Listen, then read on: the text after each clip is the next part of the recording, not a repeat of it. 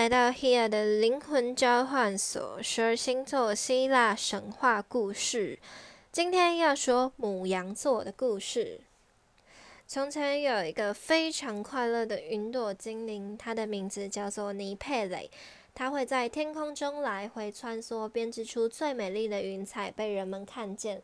有的时候，太阳神阿波罗会在黄昏时分来到尼佩的旁边，为他的脸上点上淡淡的绯红，让她变得更加美丽动人。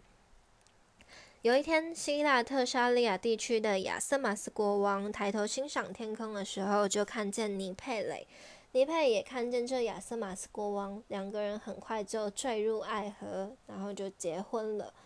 原本尼佩雷以为自己可以过着幸福美好的生活，却没有想到看见国王的真面目是非常懦弱又自私的。无论尼佩如何跟国王劝说都没有用。然后这时候尼佩发现自己她怀孕了，她诞生下了王子普利克索斯。但两个人的婚姻并没有因为这样子变得更好，争执还是有增无减，然后越来越冷淡。就在他们生下第二个孩子海伦公主的时候，亚瑟马斯国王就对尼佩雷说：“这两个孩子我都要留下来，至于你就离开吧，我已经不爱你了。”那尼佩雷当然非常难过，也非常舍不得这两个孩子，但面对这样的婚姻，他也就。已经不想要再继续下去，所以就离开了。就在尼佩离开之后，很快亚瑟马斯国王就娶了第二个王后，她的名字叫伊娜。那想必这就是一个拍杂不？对，伊娜呢，她就在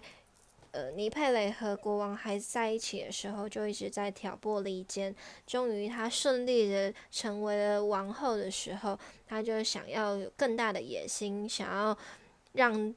就是让国王变得更加的爱他，然后但却没有想到呢，这普利克索斯王子深得国王的喜爱，他也把王子视为他的唯一继承人，因为他非常非常的聪明。而这海伦公主呢，因为长得非常的可爱，所以国王也非常的喜爱疼爱她。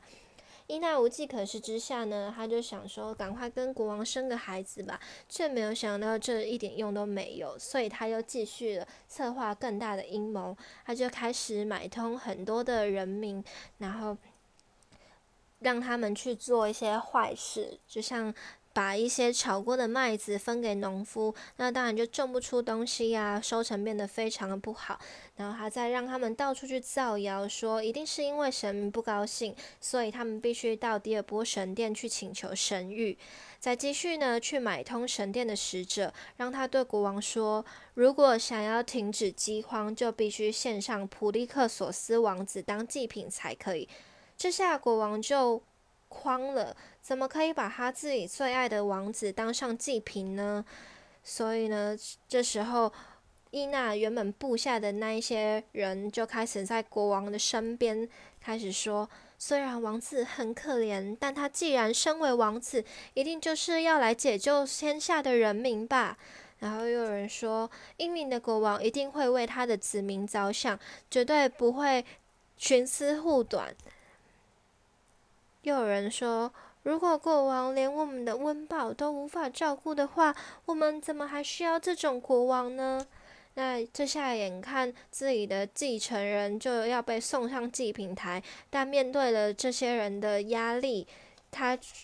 就还是决定放弃王子，要把他当成祭品。那尼佩听到这消息的时候，就赶快跑去向亚瑟马斯国王请求，就说不可以把他的孩子送上他送上去当祭品啊。但这时候亚瑟马斯国王已经被这些人吓得乱七八糟，所以他就赶快把尼佩赶走。